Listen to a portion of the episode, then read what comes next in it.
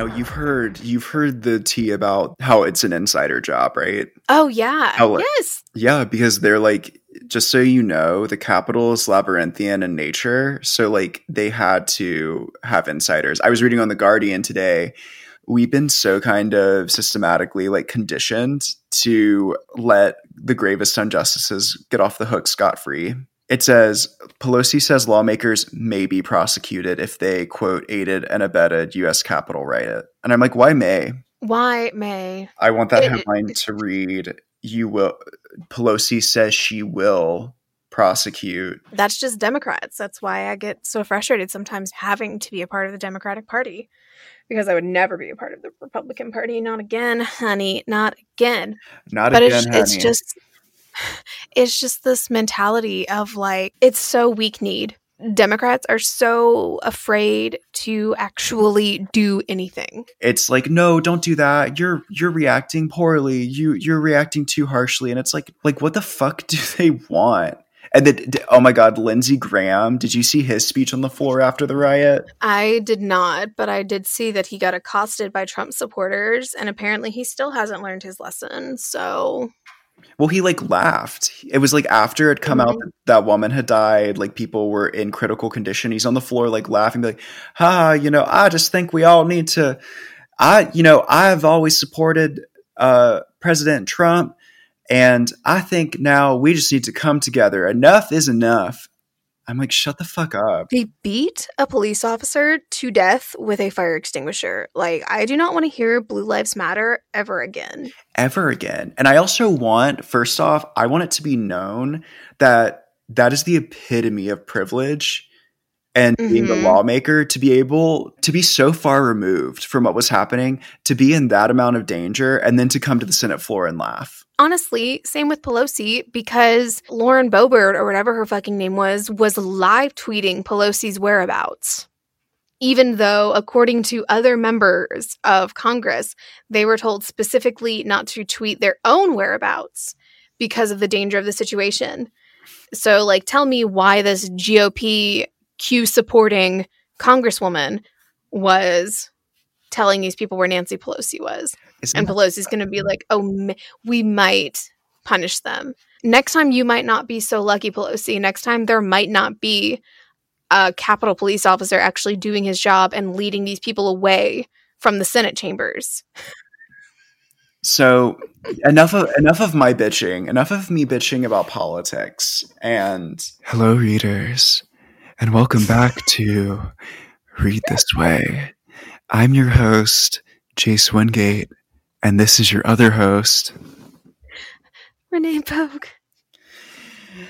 And we are officially into season two. Woo! Party, We did it. We did it, vacation, all I ever back. wanted. and- We're back. Mhm. We're back. We did it. We and survived. by did it, I mean, uh, we just are doing another season. we did it. We pressed record. Look at us. I did it, we literally mean like we've had one meeting and we have Mm-hmm. Look at us go. We we have an Excel sheet that tells us what we're recording we read when. a book. It's truly, you know, it's truly a miracle we're here. You're still here. You're you're kind of all, in, in the metaphor of what's happening. I'm the street performer who's trying to keep you here. And you're kind of side eyeing me. You're a little intrigued, but you don't really want to like give me your full focus. But I am clenching at your coattail, begging you to stay. Please, please, listeners, stay and listen, for we have fortunes and insight to tell you about something that you didn't even know you were interested in. So, this week on season two, episode one of the podcast, we are doing a very super special Martin Luther King Day episode. As you probably noticed, this dropped on Martin Luther King Day. Martin Luther King Day. And um, fun fact: we are recording this on his birthday. We're recording this on Martin Luther King's birthday. We like to do things, we like to have themes, and we really like to honor people through themes. So this week we will be covering King, and it's described as a comics biography by Ho Che Anderson. And we'll be covering this in two parts, mainly because I started reading it and I texted Renee and I was like, wow, this is pretty dense, lol. And then it came to this morning and I was like, hey, how do you feel about us cutting it into two parts? This is a 2C thick graphic novel. Yes. She is um she is not playing. She wants to tell her story and Mm-hmm.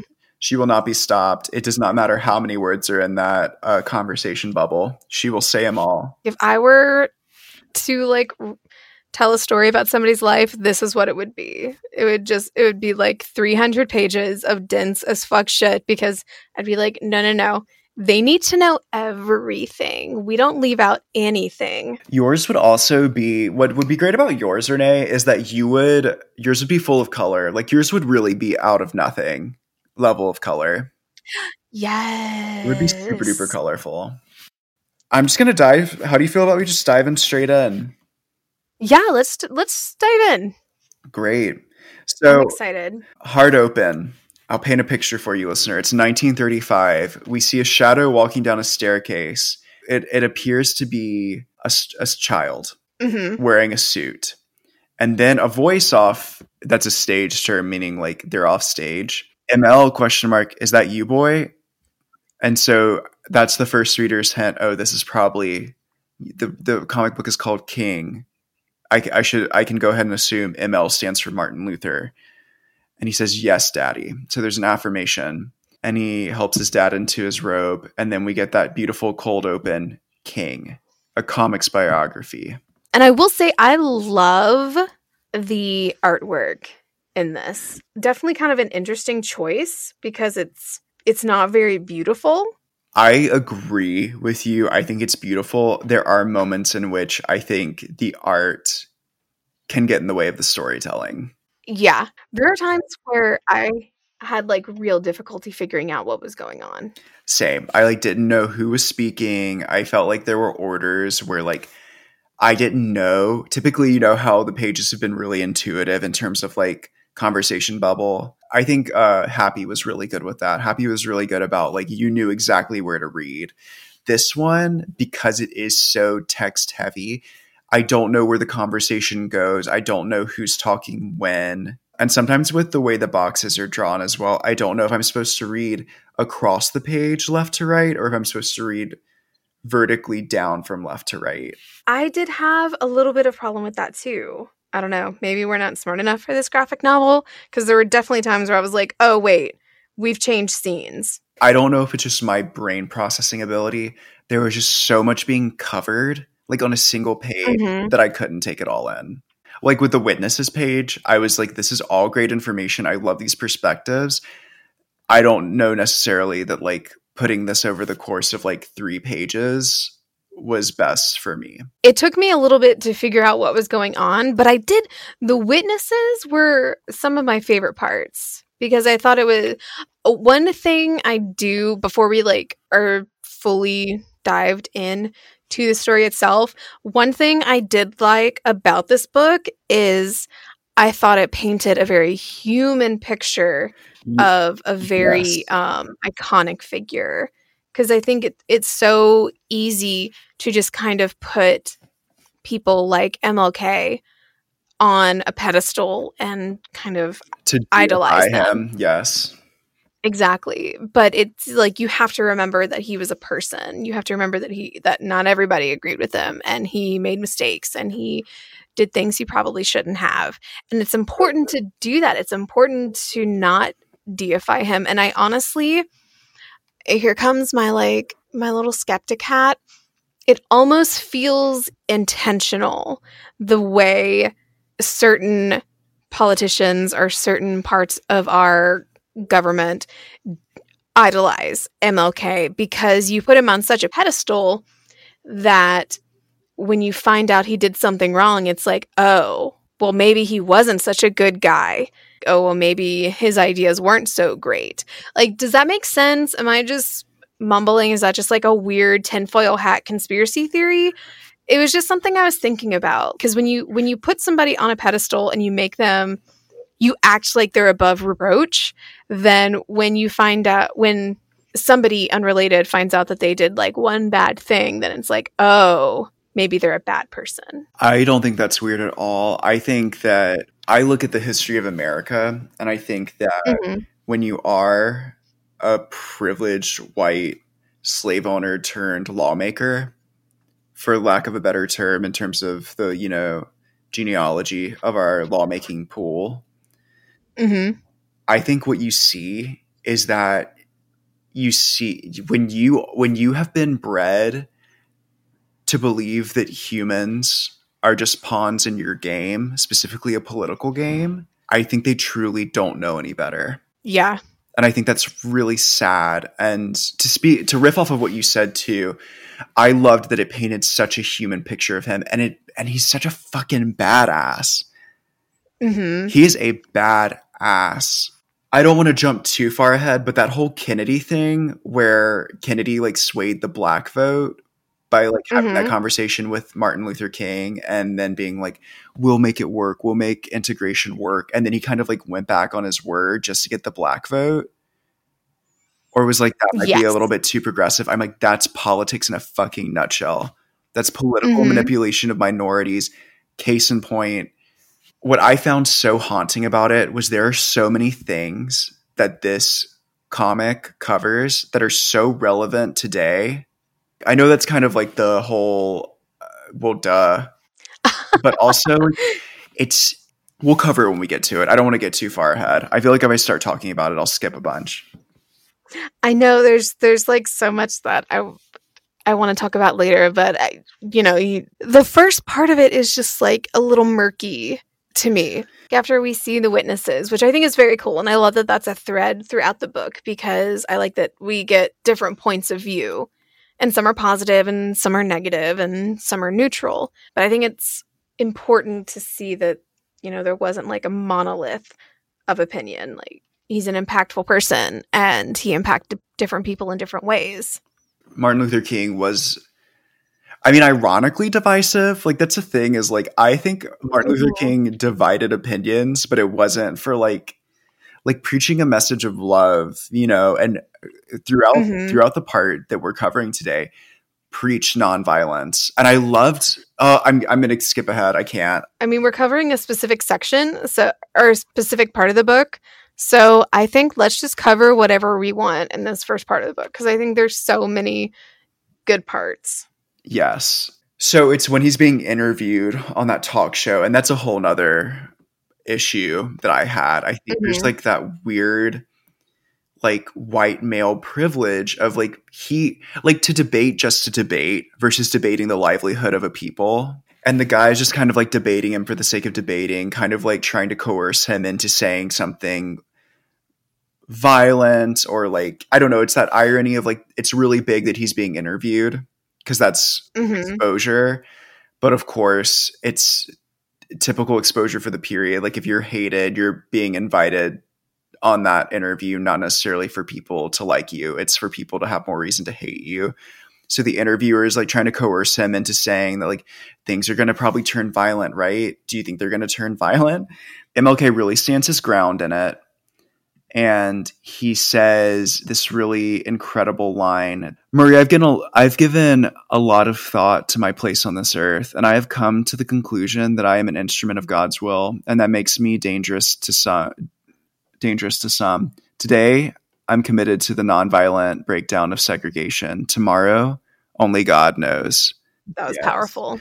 Well, because he's like, earlier you used the word revolution. Are we talking violent revolution? Define is that a threat? Exactly. Clarify. Like, sir, the most frustrating part of this interview is that at this point, Dr. King is really talking about important issues, like important aspects of the protests and everything.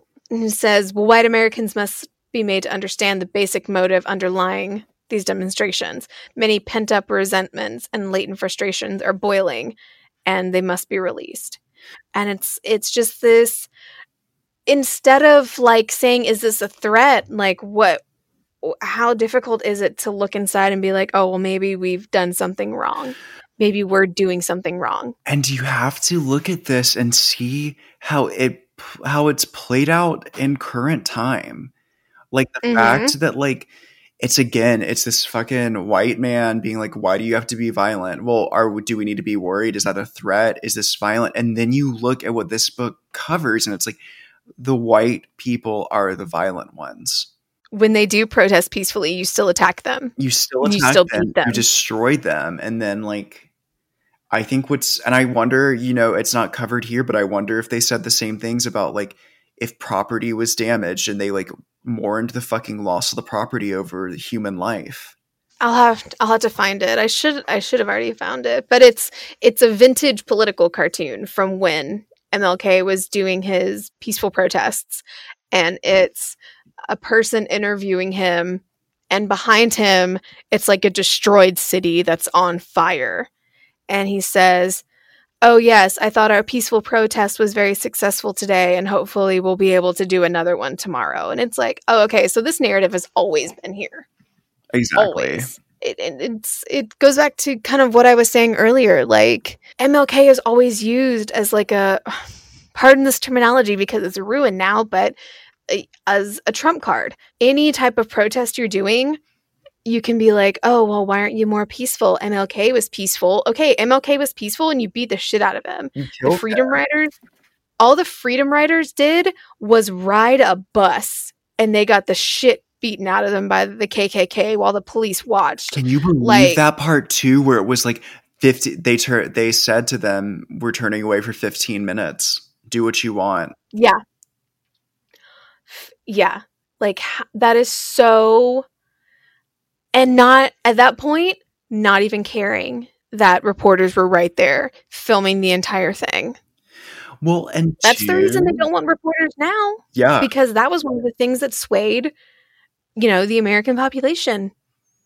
If you show the american population what's actually going on so they're not able to separate themselves from it then they have to deal with it. Well, that's why they want to turn their body cams off. And and uh, two, this like I mean, the Karen blood runs deep, right? Like you, you look at the things that these like white people are outraged over. Like, and I know that it's so simple to mm-hmm. us today, but it's also because, and I think you and I are reasonable in the fact that like we check our racism, like we know our privilege, we know that there are parts of us that like I actively every day there's a part of me that you know is inadvertently racist and i apologize for it and i do what i can to make up for that i don't like the I- the idea that it's like white guilt or whatever just to try to be anti-racist and to do what i can to like not be racist. I just want to be a person who isn't a piece of shit. How heavy the burden to walk down the street and see a minority a person of color and have to feel hate for them. Like actively Mhm. have to hate them. It has to be exhausting for no reason for no reason. These people are sitting at counters. They're sitting at counters. You know, Rosa Parks sat at the front of the bus, and these people are flipping their fucking shit. And I'm like, this has always been the white narrative. This isn't something new for us. This, is, mm-hmm. this is truly something that's like, oh, the moment that we, the moment that our privilege is in danger, we flip the fuck out. Also, listeners, we are probably going to jump around because you know if you took an, an American history class, you know the the abbreviated history of Martin Luther King. If you need a linear plot line, you're welcome to go to Wikipedia and Wikipedia Martin Luther King. of course we've had you know the witnesses which honestly we don't know who these people are i don't know if we explained it very well the first time we talked about it but basically reader listener um, there are parts in this book where we kind of it's almost like a grecian chorus where we just kind of pull back from the main story and we have unnamed people telling not necessarily their story but their version of what they see around them and their opinions of MLK, and we have some. Uh, there's a couple instances where we have people who were freedom riders giving a little more background to their position in it. In one instance, we have a white dude. His words are not very good. you know, before Martin Luther Coon, we had a few problems, and then he has a few um, ethnic slurs. And he says all of them knew their place, accepted it real easy like, thank you very much. This king encouraged another ethnic slur, to think. They didn't fucking need to think. They weren't put on this earth to think. They were happy when things were simple and orderly. When they were on the field picking the cotton the Lord intended them to pick. My opinion, Southern racial troubles would have just drifted away were King removed from the picture. Anyone living in present day, I'm sure that sounds very familiar. The whole, oh, we didn't have racial troubles until this person pointed out the racial troubles, which is very similar to what is said about past president Barack Obama is, oh, racism was dead until Obama took office. And it's like, no, it wasn't. You just were able to hide in the closet about it. You were able to live comfortably with your racism. Exactly. I understand. Like, I intellectually can look historically lin- at the linear plot of our country's Mhm. history. I can under I can get it. The white the white anger is over the loss. They I think truly there's that disconnect that follows the end of the Civil War is it's the loss of property and the pride over Mhm. losing. And I think somewhere in today's uh, specifically the Trump or Trump racist is it's been handed down from generation Yeah. to generation. And I think the DRA ha- I think they need to take ownership. I think there should be repercussions for them. The fact that they've kept this ignorance alive because I'm telling you it's it's in the language of the way in which those books are written that it does not vilify the Civil War, particularly the Confederate Army. It does not vilify them. No, and you have people being raised where it's like, what was the Civil War fought over? States' rights. As if that's like a period. And it's like, okay, well, states' rights to do what? Exactly. and it's uh, the the narrative now because the narrative before was i don't even know what the narrative was before just people i don't understand i don't know what the whole thing was before except for sheer racism now it's veiled in a oh well that was so long ago why should we i personally didn't own slaves like why should i have to do anything about it civil rights act was 50 years ago 55 years ago 55 Like- years ago. you can't act like the Jim Crow era wasn't just another version of slavery. Why do we want to go back to that? Is my question, is my listener, that is my question for America. Why do we as a conservative nation always try to move back to a period that was terrible? Because when you have nothing within yourself that you feel like you can be proud of, you grasp onto the only thing you think you have. It's false pride. It's terrible. Yeah. I like pity. It's really like I have nothing else, so I'm just going to cling to my whiteness and believe that we should be in power and it's being taken away from us. Or I'm going to cling to my Christianity and believe that we should be a Christian nation, but it's being taken away from us. Guess what? Guess what? Nobody is taking away the power of the white people. White people are still the vast majority in this fucking country and that's not going to change anytime soon. Christianity is still the majority religion in this country, but you know what? It's falling. And it's falling because people are getting tired of the bullshit. It's not attractive. it's truly not attractive. And and my thing is Renee, like you adapted when your fucking pharmacy stopped doing a credit system where you put your name where you like gave them your name and you had a credit at a pharmacy or a general drugstore. You adapted to that. Mm-hmm. So why can't you adapt to not being a shitty person and making assumptions about someone based on the color of their skin? You would think it would be so easy to just be a good person, But surprise. but apparently not. But you can be wrong. Surprise. you can, but you can be wrong. the lunch counter thing is so ridiculous to me. It is so ridiculous to me that there is a time in our country where you could just be like, no, you can't sit at this lunch counter because you're African American. this this is the the weird dichotomy of living in Georgia. Because yes, we went blue in the last election. Yes, Atlanta has had black mayors for the past like 30 years. But also, after if you're driving on 75 just inside of 285 and you're driving over to the Chattahoochee River, you're going to be driving over Lester Maddox Bridge, named after he was either governor or mayor, and he proudly during the civil rights era, he owned a restaurant and he closed it because he didn't want to serve black customers. That's the dichotomy of living in Georgia. Why do we? I, I just.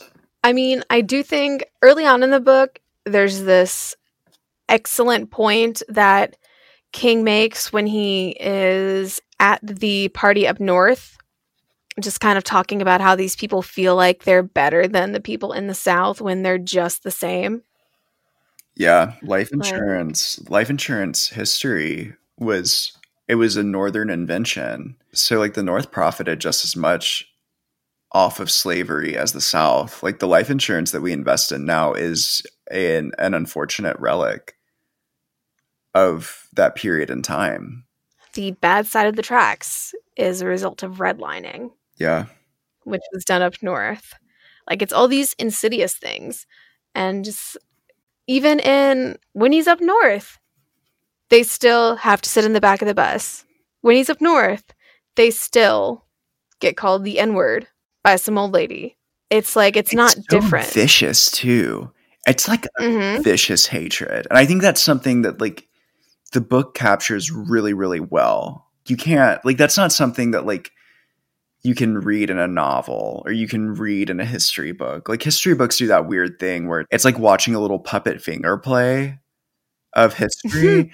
this is visceral. Mm-hmm. Like this is very much like the points of view are strong. Like the woman who calls him that, there's no need. And where does that hatred no. come from? Is it it really is just like that tribe mentality and just hatefulness for no reason like his daughter when when she wants to go to Fun Town. Oh god, oh, I was thinking about that. That's so sad. I cried. I cried when I read it. The fact that that's a conversation that had to be had, and it's still probably happening. I I absolutely believe it, and it it just it sucks. It sucks that there are still people out there who are like that. My heart broke on page 48 where it's basically a rehashing of the um, Confederate separation papers. The I think it's called the Articles of the Confederation. I can't fucking remember. But anyway, it was the whole reason that they segregated in the first place. And we see just a rehashing of this where they try and tie it up in flowery language and make it sound like some sort of declaration. But it's just all about being hateful them having to see black people walking on the street is a form of oppression to them. Them having to just see them, not doing anything, not speaking to them, not attacking them, just existing. It's so gross. It's so it's repulsive. Yeah. And we see look, last week I had a very nice interaction with a very friendly police officer. I am still don't talk to cops don't talk to cops, don't trust cops. Treat them like a you know, treat them like people. I'm not saying go up to every police officer you see and, and spit on their boots and punch them in the face and tell them their mom's ugly. But, you know, be nice to them until they give you a reason not to. But don't trust cops. And don't talk to cops. Well, and that cop is gonna put you know, I'm not gonna speak for every cop, but that cop is most likely gonna put their life over yours in a situation. Mm-hmm. So but he was a very nice guy. But not all cops are, especially these cops. These cops are terrible. And it's just pulling people over for no reason and treating people as subhuman for no reason. And I forgot that Martin Luther King had been taken to jail. Like I forgot that that was a big part of his like turning point in the movement too. Oh, multiple times. How many times? I don't think I remember reading that when you're learning about it in like elementary school, middle school, you'll read excerpts from letters from Birmingham jail, but you don't talk about the fact that he was put in jail 29 times. Oh my god. He was arrested. He went to jail 29 times during the civil rights movement.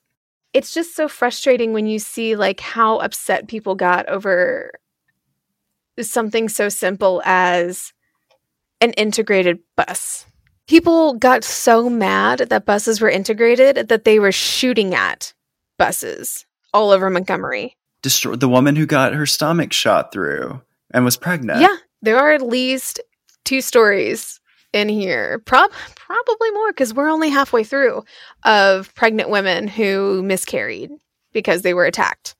I'm sorry, I thought you cared about human life. Yeah, I thought I heard that thing where you guys were like pro life or something. And then there's this weird where it says, to be honest, the boycott relieved some of the terrible load of guilt some of us have lived under for so many generations but won't acknowledge you just get used to hypocrisy because when you're a child, especially those of us who grew up with blacks in the house, you have devotion to them. Then when you get grown, people tell you they're not worthy of you, that they're different. And then you're torn apart because here are the people you've loved and depended on. It's schizophrenic.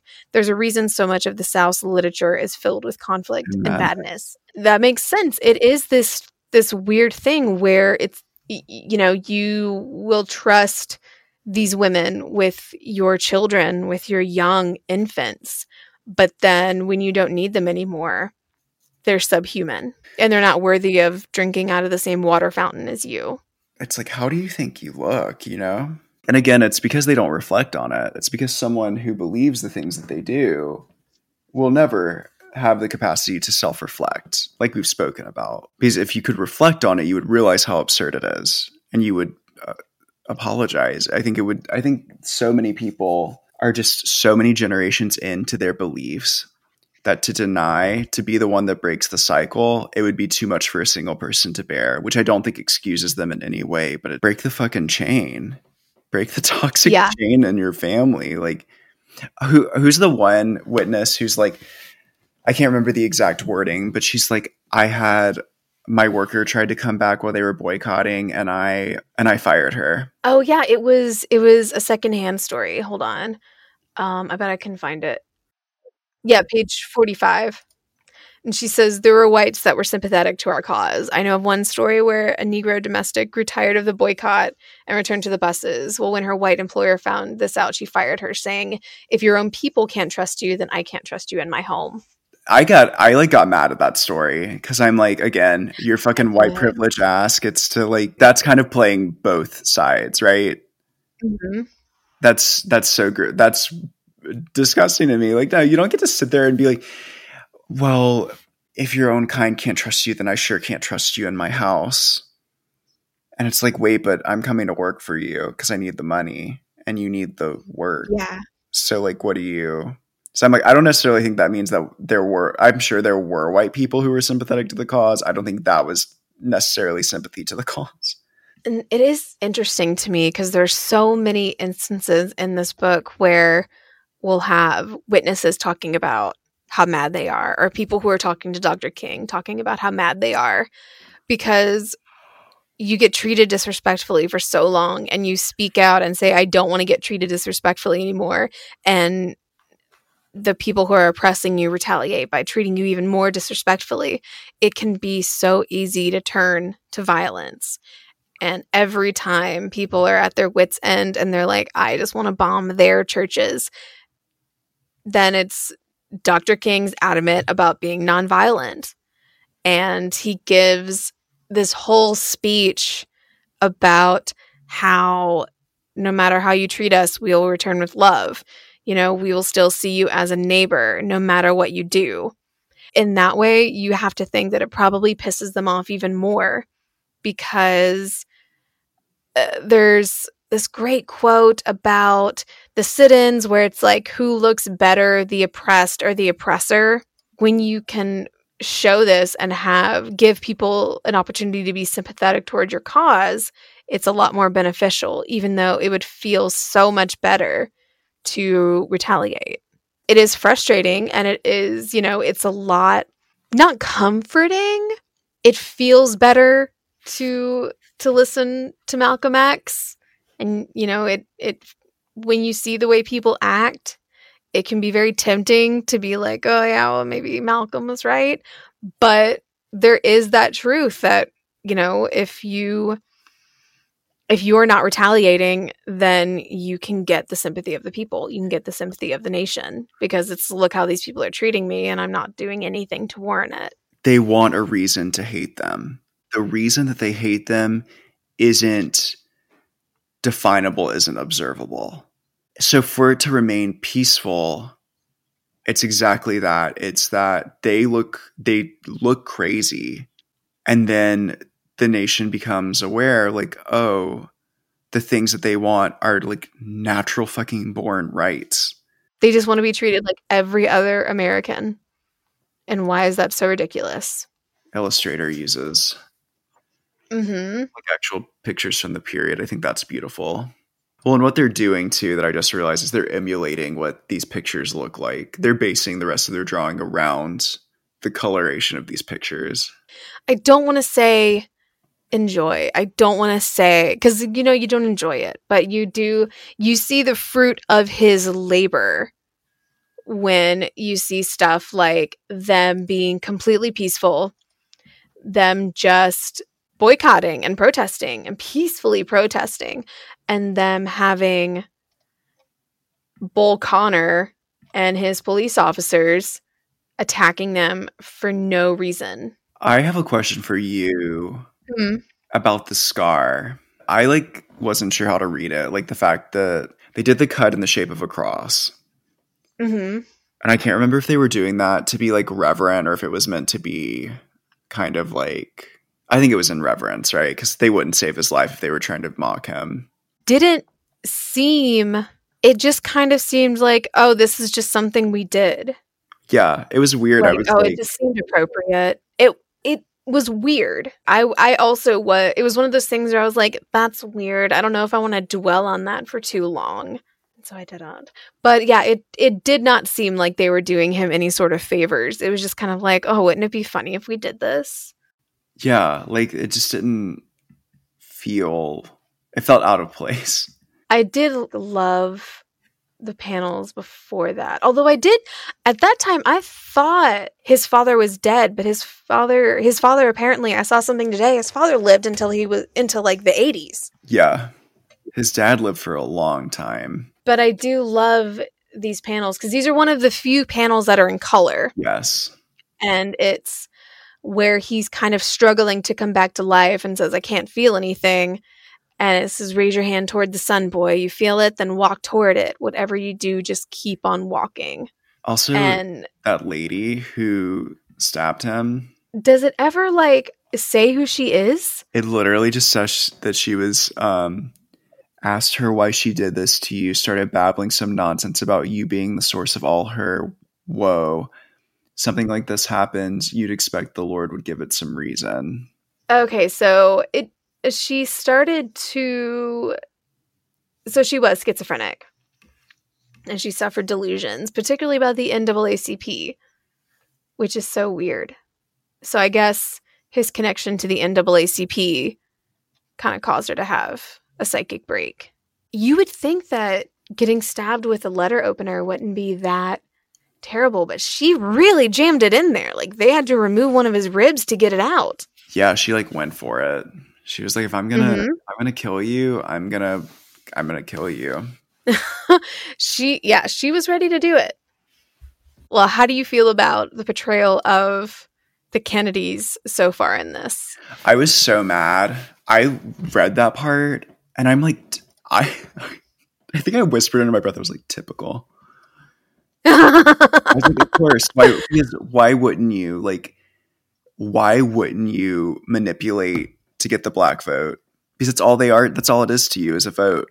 You can argue to me how much you care about a group of people, but the moment that you campaign to get their vote and then are just like, uh, it might be a little bit too progressive for us. So the moment you campaign to get people's vote and then as soon as you're elected, you're like, just kidding, fourteen hundred dollars. I always was gonna do fourteen hundred because it was two thousand total. Didn't you know that the whole time?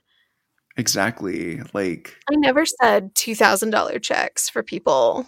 here's the thing: I don't want two thousand total. You're right. I want a separate check for two thousand dollars. Because that's what we were told was going to happen. America, stop telling me to be grateful for what I've gotten. Cause I hate that I hate that fucking stupid American narrative. You you may live in poverty, but like be grateful, or you live in poverty, it's your own fault. I will say one thing I have been frustrated with so far And maybe it'll change in the second half. I don't know. But we have had Bayard Rustin mentioned twice that I know of, but he has not been shown once. And that really bothers me because he was pretty close to MLK and very influential. He is the person who convinced MLK to pursue nonviolence.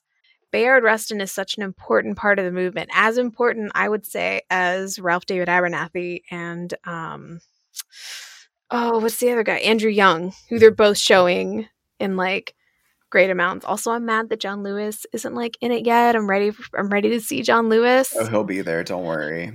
I guess he gets mentioned more than a, uh, a few times because he was the big person who planned the march on Washington. And it's like, show, show me my historical gay. Show me my historical gay. I demand it. I want representation. I Give me my sa- my tiny bit of representation. I demand it. Did you think it was weird since I'm like in this section? I might as well talk about it. Did you think it was weird that in drawings, like, of course, we mentioned before that there are times where uh, this person used actual footage, but when it's not actual footage, they don't ever draw JFK with a face. I think it's saying it.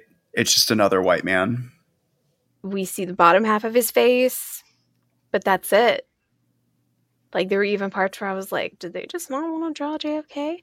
And there are, you know, plenty of times where like I think it, it is telling in this scene that we also don't see MLK's face. I think because it's one of those times when it's like, oh, this kind of nobody here. Yeah, like to not sound like an annoying college student, um, when I took a film class when I was an undergrad, one of the things that really stuck with me thematically is when you're filming someone, if part of their face is in shadow, it's a way of telling the audience that this person shouldn't be trusted because you can't see their whole face. And uh. so that just always sits subconsciously in my brain. So, you know, like when you go to the very next page, it's a scene of him with his family and he's drawn completely differently and you you know it's very light and vibrant. But here it's a lot of shadow and you don't see a full profile of either of them. It's almost like representative of this kind of shady deal going on this kind yeah. of like and tit for tat. Yeah. It's sort of like it and i think that is sort of familiar in other scenes where it's these people gathering around and discussing things and maybe some people involved aren't being completely truthful. But it was just interesting to me because and i could be you know reading into it my own interpretation but it's just something that constantly sits in the back of my mind whenever i'm consuming any form of media. Time and again in my travels as i have seen the outward beauty of white churches, I've had to ask myself what kind of people worship there, who is their God.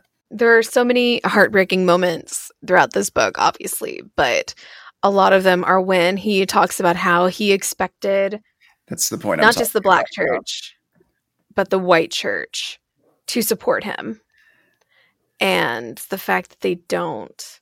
Well we're here to come to you live from 2021 to let you know that the white church is not to be trusted. Oh yeah, in case there were any any doubts, anyone who got through our series on blankets and were confused about what our opinion is. I guess because I'm I'm constantly interested in in all of the different people on here, and most people are, have names you recognize, like Ralph David Abernathy and Andrew Young. And I'm not sure if that's just because I live in Atlanta and there's streets and stuff named after them.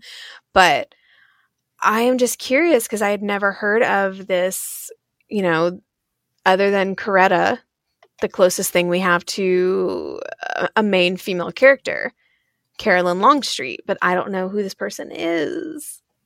Caroline Longstreet was the um was the girl from New York, right? She first appears on page 100. So I think she is from Alabama refers to as the resident hippie Miss Longstreet. Oh, yes. Okay. And she's just kind of very involved with them with planning everything. And she's. It just seems weird that I can't find anything about her. And I want to. I'd love to find out more about her because she's not a figure that I've heard about before. How did you feel about Martin and Coretta's relationship? So that's why I brought up the woman from New York is because I at first at their wedding I was like, oh, he married someone else. Then I realized, oh no, Coretta was the woman he said that to in the taxi. To be hmm. fair, no shade, no tea, no shade, but the drawing of Coretta is not necessarily consistent.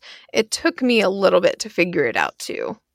I don't know. I was very, and I guess knowing what I know about Coretta Scott King and the type of person she is and was, it's just that whole conversation is very upsetting uh, that he has with her. Just what are your thoughts on motherhood?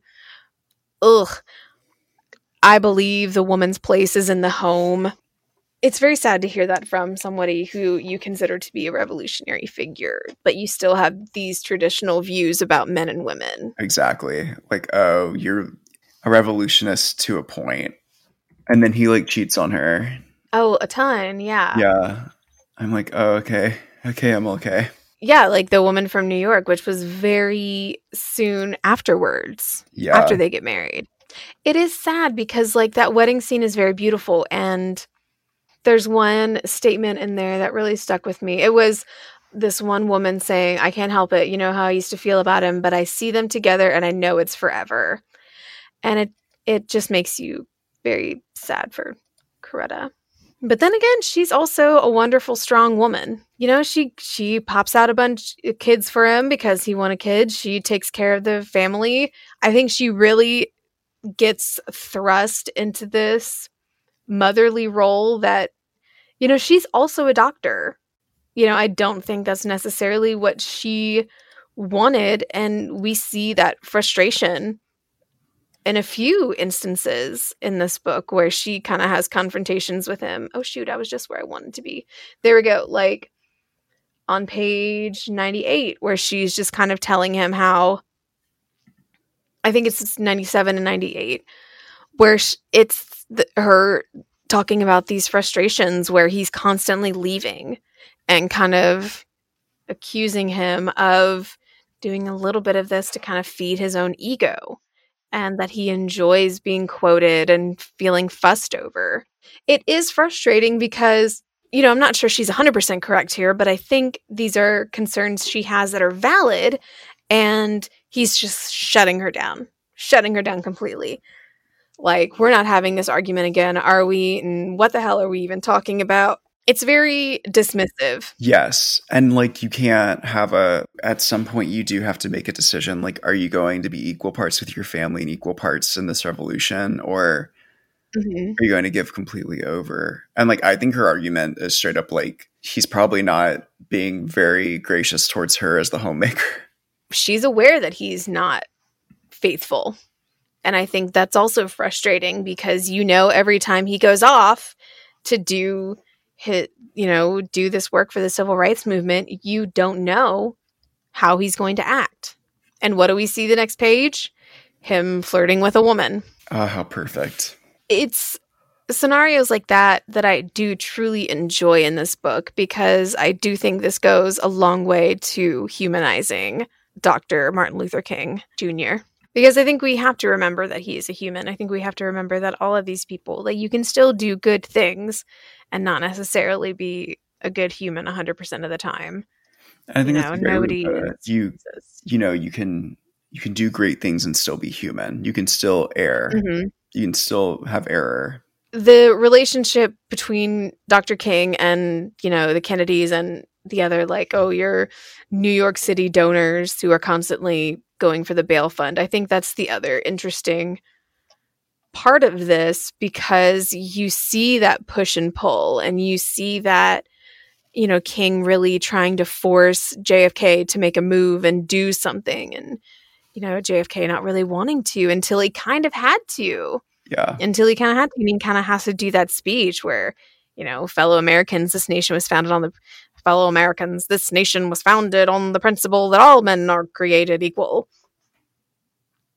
And this, it's like, why, why is it, why is it a source of conflict talking about whether all Americans are afforded equal rights and equal opportunities? Like, why, why is that, why is that ever anything that needs to be discussed? Because like we want to play up the idea that being an American is so good and is so great, but then we're going to split hairs over whether some Americans deserve to be treated better than others. Because in the land of opportunity, education is just that it's an opportunity. You don't have to be educated.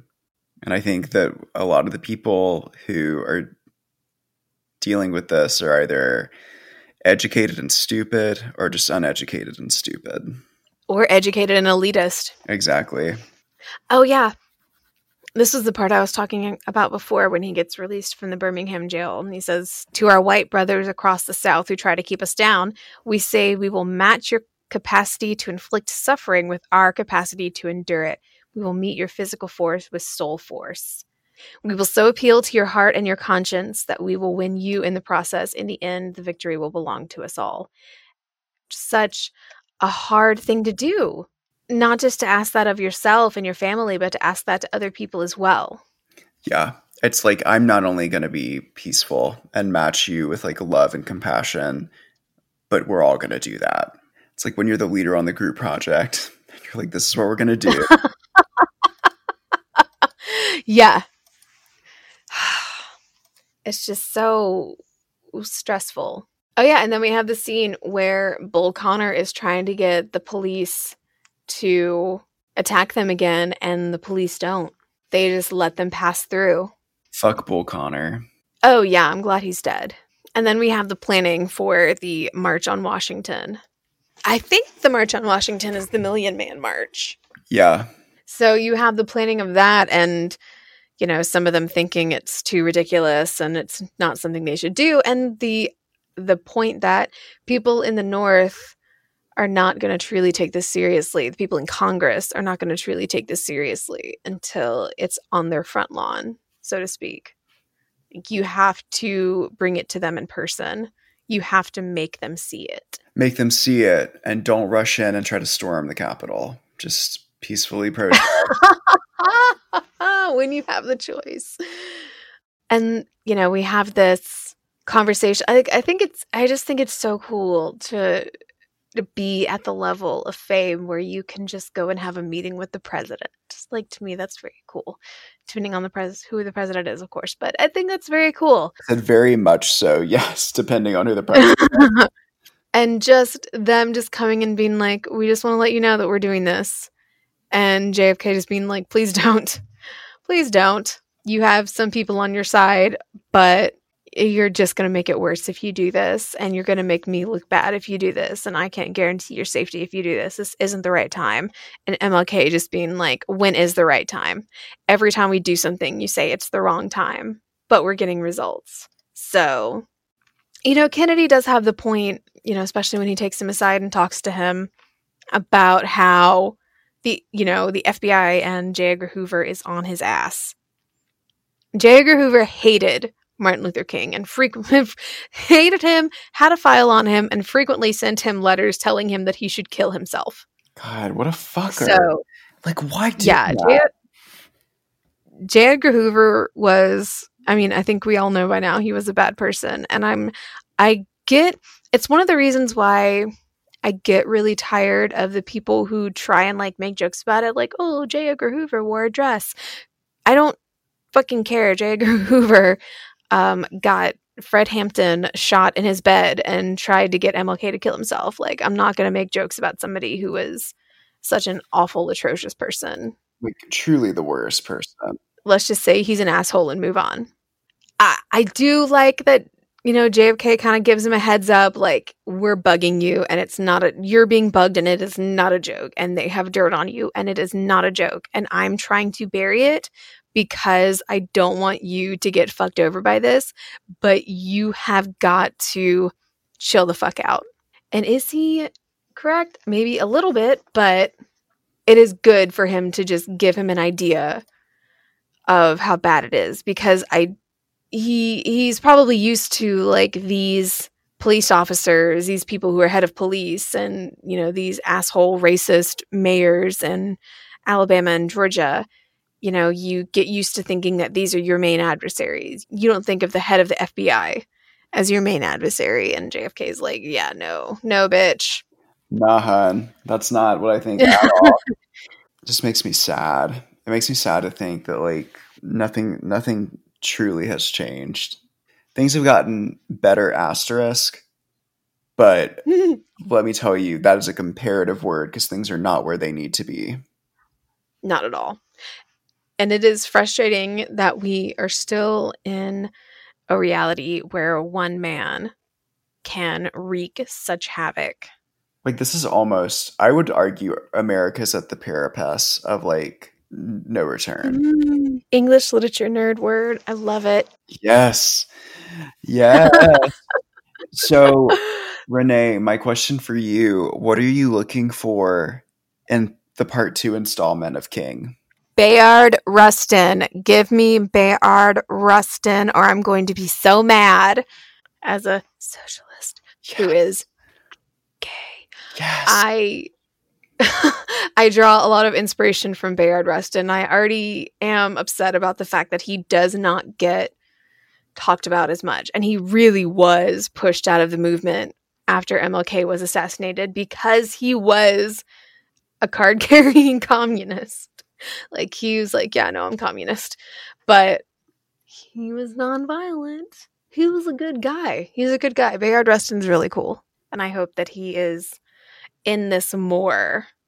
And I would like, I mean, not to plug my other podcast, which I always apologize and then I just do it anyway, but um Conspiracy podcast last February and I'll probably do a post about it soon just to kind of promote the episode, but we do an episode discussing the assassination of MLK and whether or not the government did it. yes. I won't spoil it, but you should just listen to the episode. That's a good one. It's an interesting exploration. So I do hope that there's a little bit of exploration of the assassination itself here. And it's not just an ending where it's like, oh, he's dead. Wasn't it sad? Exactly. It's like I love the in-depth nature of what King is, but don't make the assassination the briefest part because I want to go Yes. a little bit too. What are you looking forward to? What do you what do you want to see Um, in this in the second half? I think I agree with that. I want to I want to explore the assassination a little bit. I also want to see more um, original footage, original photos. hmm I think that's such a cool touch because I think it's so grounding. Like it, it, it. I don't. It doesn't take you out of it, but it's just kind of the reminder. Yeah, Like this isn't just a story. This actually happened. Which unfortunately we need that reminder. exactly. But I do. I do like it. I am. In, I'm really enjoying it. It's so detailed. It goes so in depth into so many different aspects of the civil rights movement. Like, I love that, you know, this isn't just a story of MLK, but also telling the story of this, the different aspects of the civil rights movement. You know, it's, it's absolutely like how they all tied into it or how they all tied into King and his influence. But it's very much not just the story of King, but the story of all sorts of other people around him and how he affected the people around him. How like he was a central figure amongst other central figures in a movement. Yeah. And uh yeah, it's good. I I you know, we haven't even finished it and I can already I'm already pretty certain I would recommend it to somebody. So, Same. Well, happy MLK Day listeners. Happy day of service. I hope if you're able to, and if you're able to safely, you are able to do something to make somebody's day better, or do something better for the planet, or pick up trash on the side of the road, or make dinner for your neighbor in a safe, I don't want to say COVID friendly because it sounds like it's friendly towards the virus. So let's just say safe, in a safe way. Non COVID friendly, not friendly to COVID. Don't be friendly to COVID. like friendly to your COVID friends, but not to the virus. Yeah. Be friendly to your friends in a way that is not friendly to COVID. Oh, listeners, if you are doing something fun for MLK Day, please, uh, you know, let us know. Send us an email at readthisway.podcast at gmail.com or on the old Instagrams at uh, readthisway.podcast. They're the same because it's easy to remember. And I'm getting old, so I need easy ways to remember things. We're getting old, listeners. Time only spins forward. Oh, we have to say our names before we go. Oh, shit. Okay. Oh, I forgot. Right. Anyways, reader listeners, until next time, I'm Renee Pogue, and he's Jay Swingate. I'm Jay Swingate. He's Jay Swingate. And this is Read This Way, the podcast. Boy, bye bye. bye, bye bye now.